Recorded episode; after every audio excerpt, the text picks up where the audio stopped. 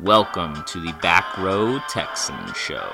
Brought to you by the Back Row Sports Network. I'm your host, Branson Thomas, talking all things Houston Texans football. Here we go.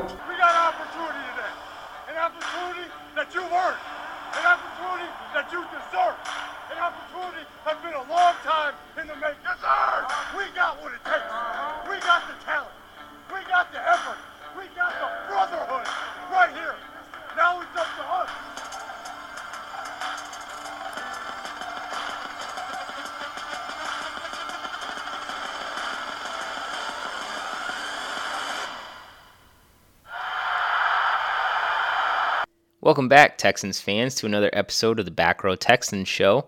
Glad to be out here. You know, camp is is underway. Padded practices are going strong.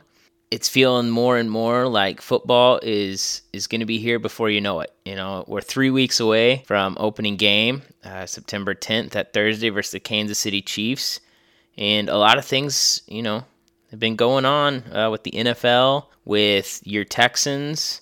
So let's kind of jump right in. This is going to be a shorter episode this week. Basically, just going to kind of go over some news and stuff that's been going on lately.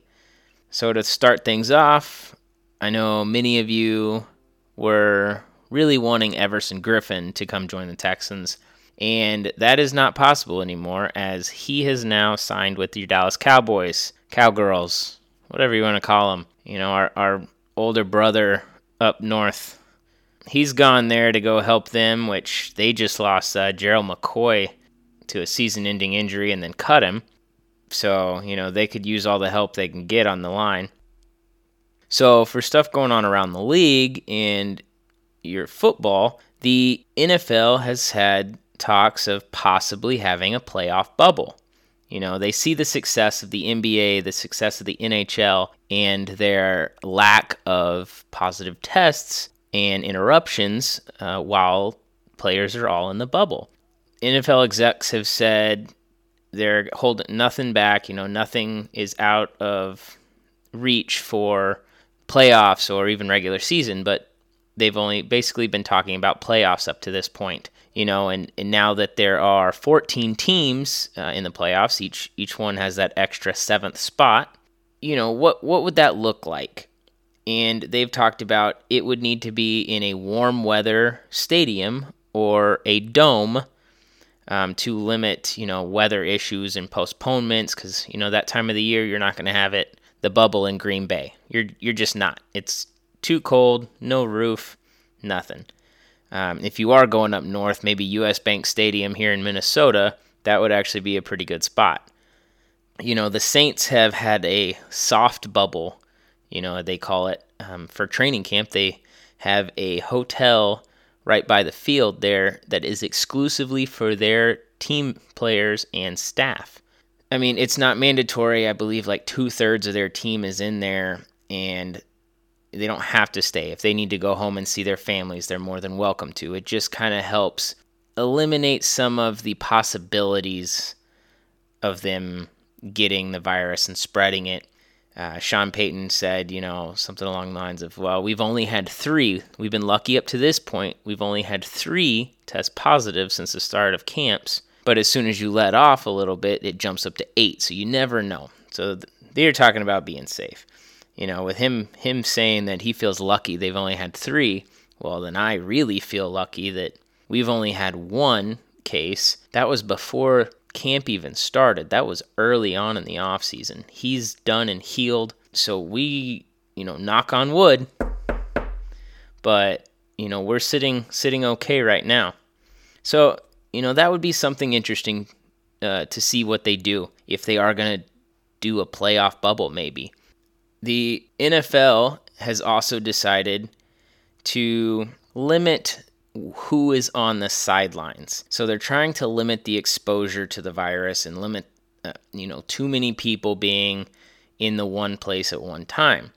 So they're going to ban cheerleaders, flag runners, mascots. Uh, so yes, Toro and all his fun, crazy antics we all love are uh, not going to be happening this season. They're also banning TV and radio reporters, your sideline reporters, and there's going to be no fans or guests. You know, a lot of teams will let a few fans or players have guests that they let on pregame and during game just to kind of see that up close action. Well, none of that is going to happen anymore, or at least this year, as well as any non essential team employees or league staff. They will not be on the sidelines either. However, the games still have to be televised, especially since they're not allowing fans in currently in a lot of places. So your broadcast networks, they'll still be able to have, you know, their employees. I believe it's like up to 46 employees on there. Well, that's limiting them from what they had before. And I guess I didn't realize how many employees they had before just to, you know, give us what we watch on TV. So that kind of kind of surprised me that they're limiting them to 46. I thought that was still a high number. Um, and finally, you know, each team they will be able to distinguish two uh, employees for field level as club media personnel. You know, the ones who are going to do your Twitters, your Instagrams, you know, things of that nature. So only two of them per team will be allowed on the sidelines. So, and like I was saying, with some teams not having any fans, well, your Kansas City Chiefs, are our home opener, uh, they're going to do, I believe, 22% capacity. So it's in between 16 and 17,000 fans. So how much that actually is going to end up affecting anything, I don't know. You know, normally I want to say it's around 76,000 at full capacity. And when it's full, it's loud. It's one of your loudest stadiums out there. But 22%, you know, 16, 17,000 fans. Hopefully that's not, you know, not a good home field advantage. Obviously, it's less than what it was last year. And we did go there last year and we did beat them uh, in the regular season. So we know how to do it. So hopefully that doesn't affect us at all. And as for our home opener, we are not going to have any fans. They've already come out and said the game against Baltimore, there's not going to be any fans. But that doesn't have to stop you from being there. They have taken a page right out of uh, the MLB, you know, their fellow Astros, and and they're going to do the cardboard cutouts. Um, it's going to cost you $75, uh, and all the proceeds there are going towards your Houston Texans uh, Foundation. You know, it'll be opened up to season ticket holders, and then everybody else will get their shot starting August 24th. But you get your cardboard cutout. You know, same rules apply um, as the MLB and stuff like that. But you know, it's it's a fun a fun thing to be. You know, you can say, "Hey, I was there." Then I'm sure they'll take a big photo that you can tag yourself in, like they they do with all those things. But you get your cardboard cut out there. You can hold a sign. You can you can do a lot of things. Um, you cannot wear other people's other teams' gear. Uh, it has to be strictly Houston Texans. That is one of the rules. Um, and nothing, no profanity, no no promoting of your business or anything of that nature. They are, however, going to be saving the first row all the way around for cutouts of Houston's first responders and the frontline heroes from the pandemic. Um, and that's going to be provided to them at no cost. So that is a really cool uh, thing that they're doing, and, and I'm all for it and, and showing, you know, showing the the respect that those guys absolutely deserve. So that kind of wraps up what's happened around the NFL and outside of your Texans organization.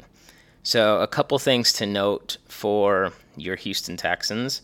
We reworked Angelo Blackson's deal. You know, he was set to make $4 million this year, uh, defensive tackle. Um, and we are now saving 1.5 million on the cap by reducing his uh, salary down to 2.5 million. Uh, and I, I'll be honest, I haven't looked completely into the details of it as to why. I would assume he's getting something in return from it. Maybe it's more incentive based um, or more guaranteed, because otherwise, I don't know why you would just say, "Yeah, sure, I'd give up a million and a half dollars." I'll have to, uh, I'll have to look into that more.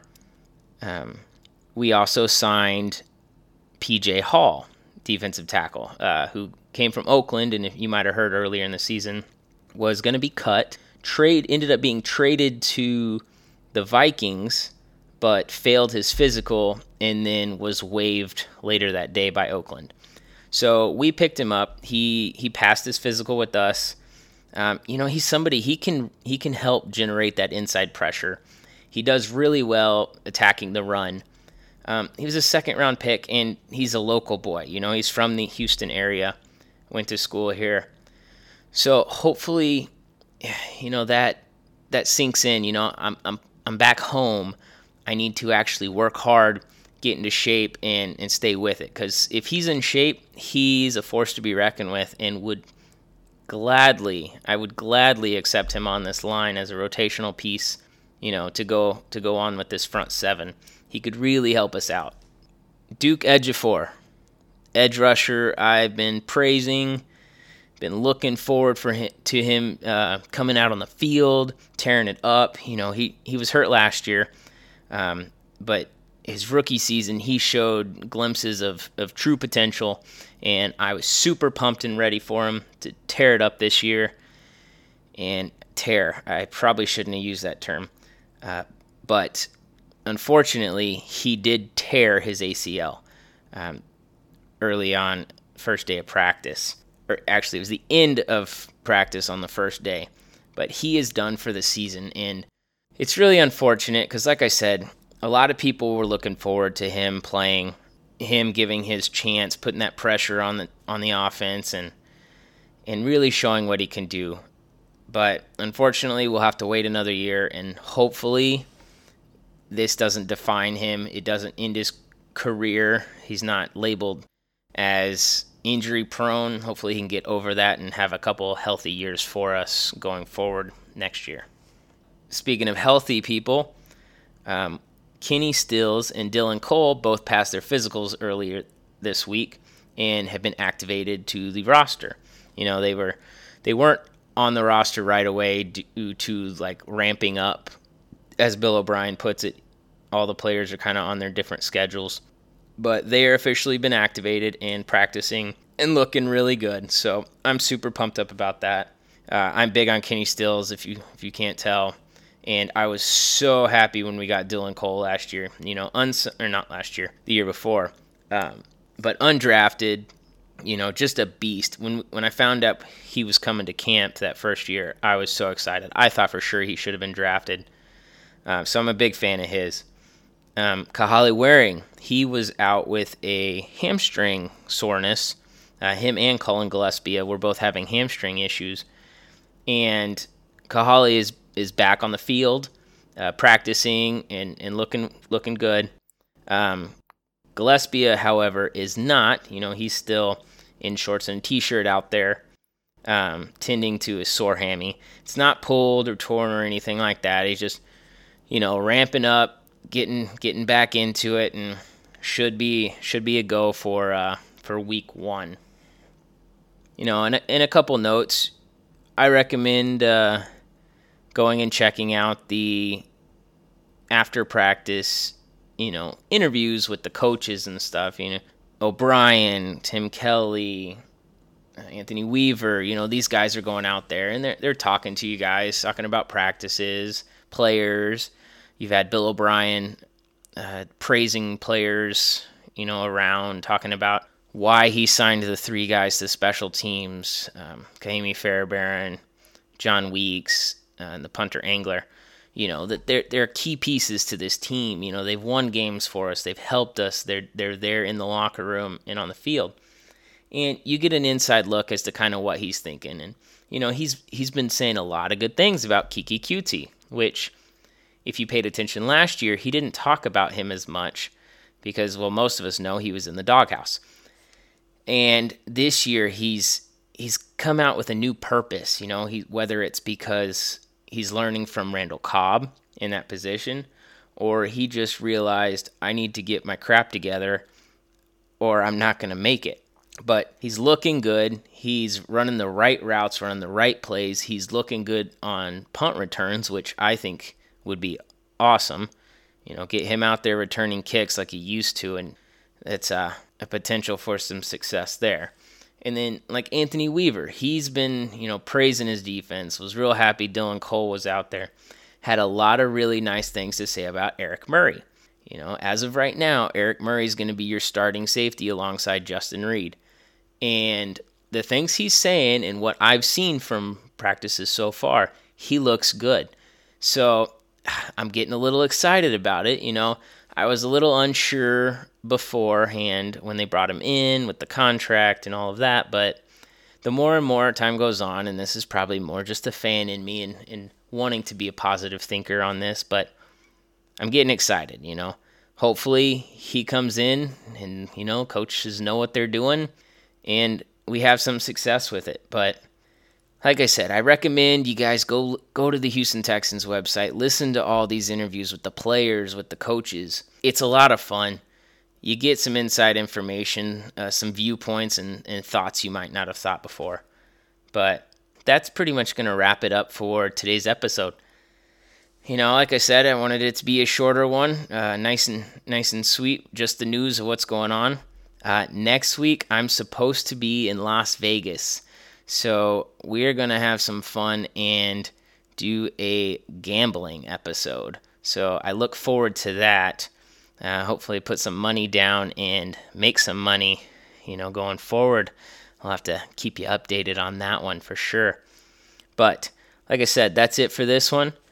Uh, go out there, subscribe, rate and review. You know, give give us five stars. You give me five stars, and it bumps me up the boards. More people see it, more people hear about it, more people listen. Go share with your friends and family. You know, let's get this thing out there. Let's get this going. I'm over 800 downloads f- since the beginning so far. That is amazing, guys. Thank you. I could not do that without you guys listening. So, thank you so much for that. As for the rest of the back row network, you know, we're filling in teams, but we still have teams available uh, that need hosts. You know, so if you know some people out there that, whether they have podcast experience or not, I certainly didn't have any podcast experience prior to this, but it's still a blast. And, and the guys that we're working with, are amazing. You know, it's a fun group. We, we joke and laugh all the time, and everyone is willing to help and give their input. So it's fun. So if you know somebody out there, point them my way. You know, they can talk to me at Back Row Texans on Twitter, Instagram, uh, or you can reach out to Jeremy Barker. He's the host of the Back uh, Back Row Dolphin Show, the Back Row Fantasy Show, and several other podcasts as well. Uh, but reach out to us. Let's get you on here. Let's get you going and have some fun with us. Stay safe out there. Be smart. Wear your mask. And don't forget, most of all, go Texans!